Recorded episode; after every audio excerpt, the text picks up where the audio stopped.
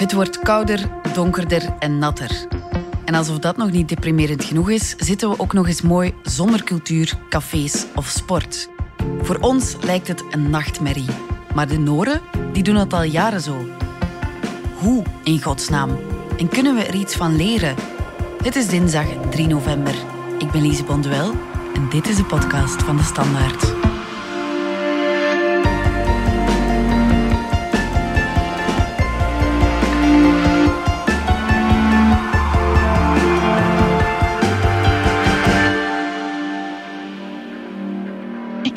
Bergen en dat is bijna als een, eh, een Belgische winter. Het regent en eh, vandaag regent het heel veel. Hele dag. Dit is Ellie Hekdaal, Mijn naam is Ellie Hekdal. Ik ben Noors.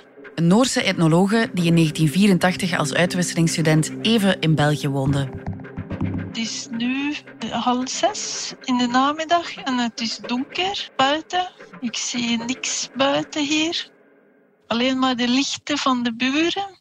Ah, het is 7 graden buiten. Dus, en het is nog geen winter. Koud, nat en donker. Dat is kort samengevat hoe de Noorse winter eruit ziet. Vreselijk. Vreselijk. Heel gezellig.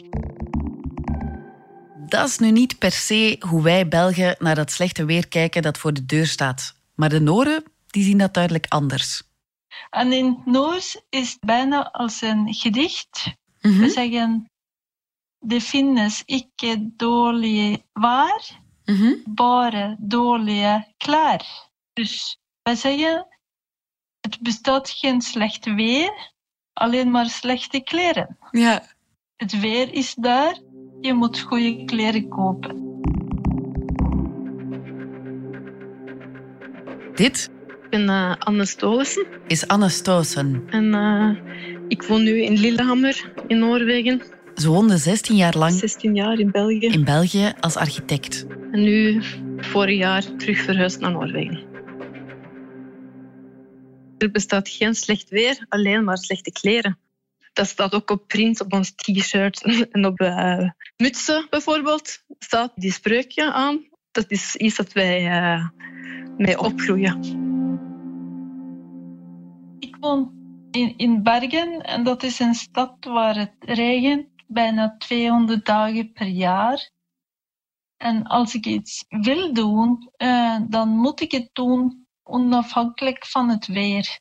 Dus eh, als het regent, dan ga ik toch naar buiten. Maar misschien niet zo lang als, als het mooi weer is. Maar wij kunnen ons, het is plannen niet altijd veranderen. Hè? Wij moeten ons kleren aandoen voor het weer. Dat ligt misschien ook een beetje in de mentaliteit dat bij mij zijn opgegroeid. Ja. En wat bedoel je met de mentaliteit? Hoe is die dan anders? Oh, ik denk dat België is bijvoorbeeld, als het regent, mogen de kinderen niet meer buiten spelen. Of mensen zeggen altijd van, oeh, het is slecht weer, kom, we gaan naar binnen. Kinderen hebben geen regenjassen aan op school of, of regenbotten. En, en ze zijn opgeleerd om, om regen is slecht weer. En, en hier gaan de kinderen vanaf klein gewoon regenkleren, botten aan en dan gaan ze evenveel spelen dan als het mooi weer is. En ik denk, dan leren we ook van, van dat is oké, denk ik. Mhm. Ik denk dat is gewoon een beetje mindset. Ah, het is niet dat dat, dat dat zo dure kleren moet zijn, maar dat is natuurlijk zo echt zo'n onderlaag van vogel of, of eh, thermisch ondergoed. Mhm. Dat is wel iets dat mensen hier zo eh, op een natuurlijke wijze aandoet. Mhm. Wij we doen misschien meer lagen aan en, en dan, dan is het ook gemakkelijker om buiten te zijn. Moeten we onszelf dan meer pushen om naar buiten te komen in de winter? Ja, zeker. Je moet elke dag naar buiten. Niet altijd binnen zijn. En ook zeker als, als je kan in de natuur gaan. Mhm. wij graag doen in de winter is eh, in de bos of in de bergen gaan en, en eh, vuur maken. Oké. We hebben natuurlijk ook wel wat meer, wat is hier ook veel meer aan gekomen de laatste jaren. Voor ook te denken aan zo de mentale gezondheid en de fysieke gezondheid van, van mensen. Is zo die kleine Gapahuk noemen we dat. Zo kleine plaatsen voor, voor een picknick en een vuurtje te maken. Ah ja. Een klein overdak. En dat is zo netwerken daarvan gemaakt in heel veel steden in, in, in Noorwegen. In de bos, op de bosrand of, of dicht bij een school. Dat de school ook daar als een uitstap kunnen doen. Even onderdag zitten, ook als het regent. Oké. Ook nu, in het weekend was het heel hard aan het regenen. Dan zitten mensen dan in de Gapahugs met een vuurtje aan. Misschien een worstje aan het pakken op het vuur. En dan maakt ze ook wel iets gezellig van. Ah, zalig. En dat is wel ook, ook wat, wat, uh, wat de gemeentes worden aangestuurd om te doen voor, voor, uh, voor eigenlijk ook voor de, de volksgezondheid. Het stimuleert wel echt om mensen naar buiten te trekken. Mm -hmm. Het is ook een app die bestaat waar dat die, al die gapahugs zijn. Dus mensen gaan ook als sport al die gapahugs bezoeken, mm -hmm. bijvoorbeeld. dus dat is wel een fijne manier om mensen te stimuleren. Mm -hmm. Een soort van picknicken in de winter. Uh, een picknick, ja. Wij doen het niet elke week. Uh, maar uh, in de vakanties of weekends of zo, dan kunnen wij dat doen. En je hebt een thermos mee met cacao of thee of iets warm. En je kan uh, worstjes bakken op de vuur. Dat is heel gezellig en je ruikt zo lekker van de hout dat brandt. Ja, het is heel gezellig. En wat steek je nog in je thermos? Thee, cacao, koffie, geen alcohol. Geen alcohol? Nee, niet op wandeling. Dat is ook misschien een beetje anders bij jullie. dat wij gaan wandelen in de natuur en jullie gaan drinken altijd meer bier en zo. Het is ook leuk om, om iets anders te doen of iets anders dan wat je altijd doet. Mm -hmm. Op café is, is, uh, is fijn, het is ook fijn om die mensen op een andere manier of samen iets te koken of, of kastanjes te bakken in de herfst of in het park. Of, ja. mm -hmm. Ik denk, uh, misschien moeten ze eerder denken aan zoals ze doen in de zomer. In de zomer zijn Belgische mensen wel heel goed in, in buiten te leven. Ja, maar in de zomer is er natuurlijk meer licht. Dus dat is sowieso aantrekkelijker om naar buiten te komen. Of introduceren jullie ook veel meer licht in de winter? Ja, want ik was gewoon in Noorwegen dat uh, als het donker is buiten moet je de licht aandoen binnen. Mhm. Mm -hmm. Maar in België dan moet je de licht uitdoen als je uit een kamer stapt. Mm -hmm. En de familie zei, uh, je moet de licht uitdoen, altijd. Mm -hmm.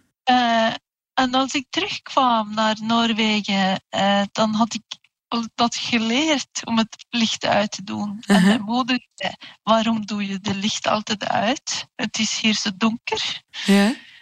Dus ik moest het terug leren. En, en ook natuurlijk in, in stad die rol in België maakt natuurlijk ook de straat ook soms zo tristig en donker. En ik denk misschien in het winter is het wel echt extra fijn dat ze dat, uh, die licht kunnen naar buiten brengen en, en, en de gezelligheid voor die mensen voorbij lopen. Ja. Ja, dat, is, die, die rol maakt wel België ook heel vaak uh, heel banale, triestige straten. Ja. Ja. Veel Norensen hebben een zonnelamp thuis. Mm -hmm. Om meer licht in, in de oog te krijgen. Ja. Dat is ook goed tegen depressie.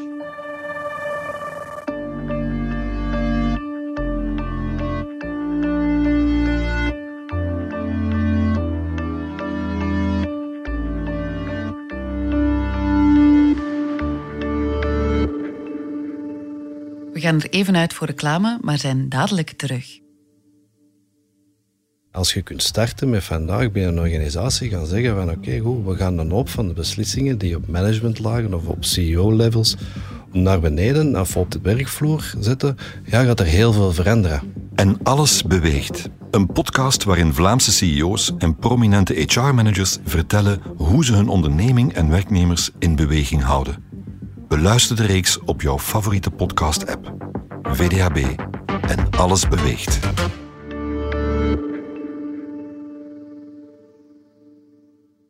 Een van de belangrijkste tips die we meestal geven is uh, blijf jezelf zoveel als mogelijk blootstellen aan natuurlijk licht. En als je dan toch uh, binnen zit, om dan bijvoorbeeld gewoon te zorgen dat je de kamer zo inricht dat je zo dicht mogelijk bij het raam zit. Hè. Zit je vaak in de zetel te lezen, kijk eens of je die wat dichter bij het raam kan zetten. Werk je vaak thuis, hè, vaak in deze tijden ook. Zorg dan dat misschien je werktafel ook zo dicht mogelijk uh, bij het raam staat. Dit is Filip Raas. Ik ben Filip Raas, ik ben uh, klinisch psycholoog en gedragstherapeut en ik ben ook hoogleraar aan de Universiteit van Leuven. Als uh, onderzoeker en als therapeut hou ik me heel veel bezig met emotionele problemen zoals uh, somberheid, depressiviteit en angsten. En ik kijk daar vooral naar de rol die piekeren daarbij speelt. Waarom is het eigenlijk zo belangrijk om buiten te komen? Natuurlijk, licht is, is heel belangrijk voor onze lichamelijke en geestelijke gezondheid. Dus ga zoveel als mogelijk uh, dingen doen buiten, dus in het natuurlijk licht. En als dat niet kan, probeer dan misschien eens een lichtbril.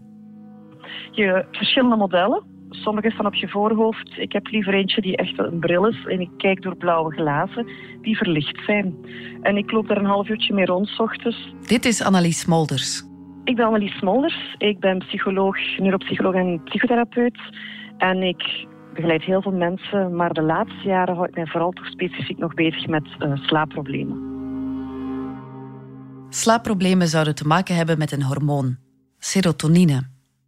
Um, ja, we maken gewoon serotonine. Maar het, is, het maakt ons alert en happy en, en geconcentreerd. Dus we zeggen vaak ook in de media wat een beetje fout is van pas op met blauw licht. Nee, eigenlijk niet oppassen. Dat is kei gezond, handig licht.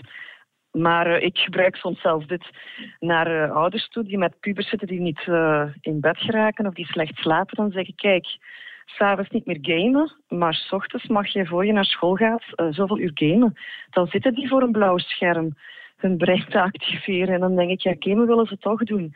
Laten we het dan alsjeblieft in de ochtend doen, in de plaats van s'avonds alleen natuurlijk niet aan blootstellen zoveel uur voor je bedtijd. Ja, dus als je je mentaal beter wilt voelen, dan moet je eigenlijk best s ochtends om wakker te worden Netflixen of gamen en dan s'avonds, voor je gaat slapen, schermen vermijden.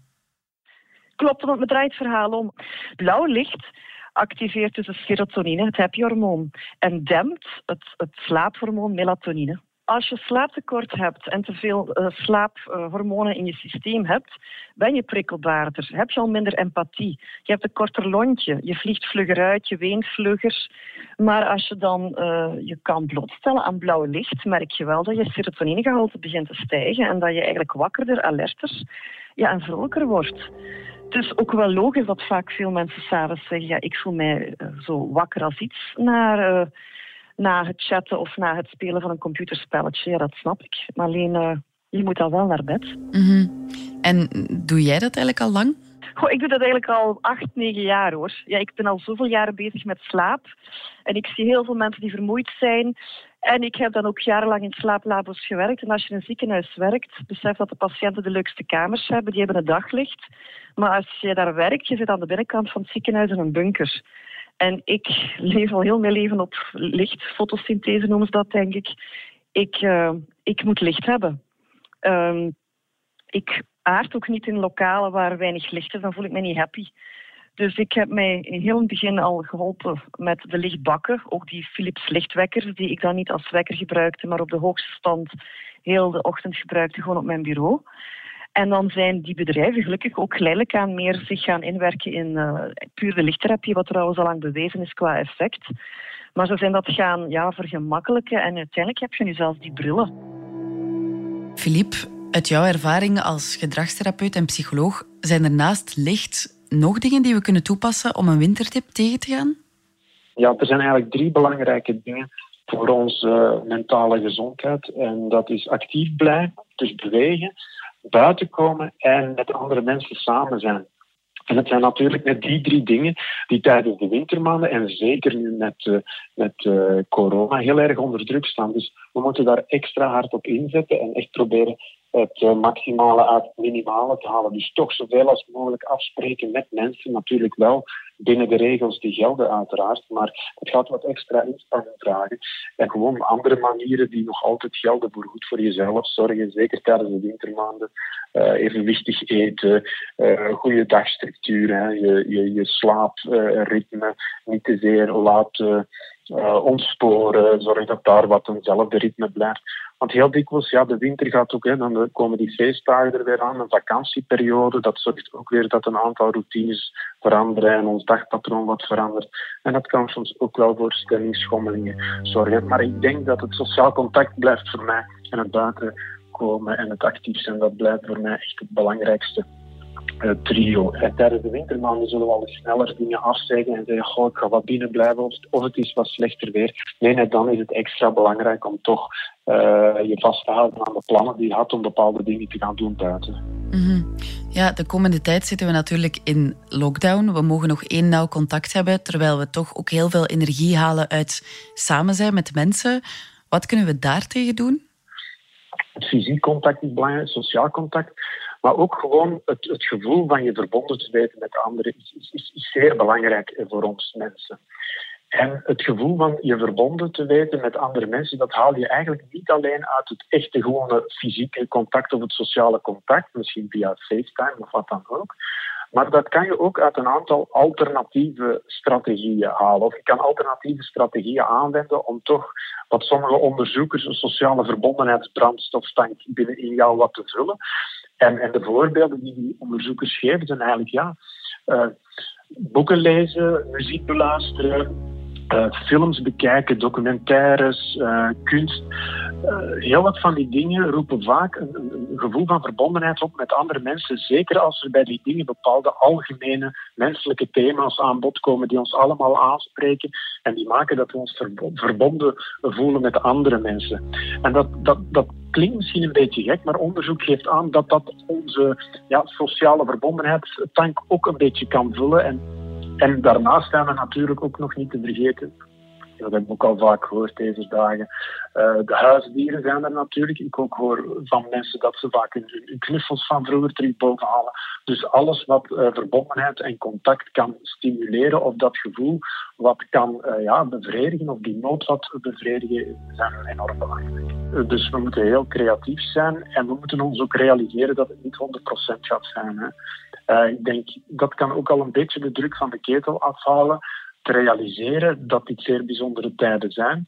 Uh, dat alles wat erbij komt kijken, van angst, uh, van somberheid, van gepieker, dat dat deels, gegeven deze omstandigheden, ook geen gekke reacties zijn. Hè. Er is heel veel onvoorspelbaarheid.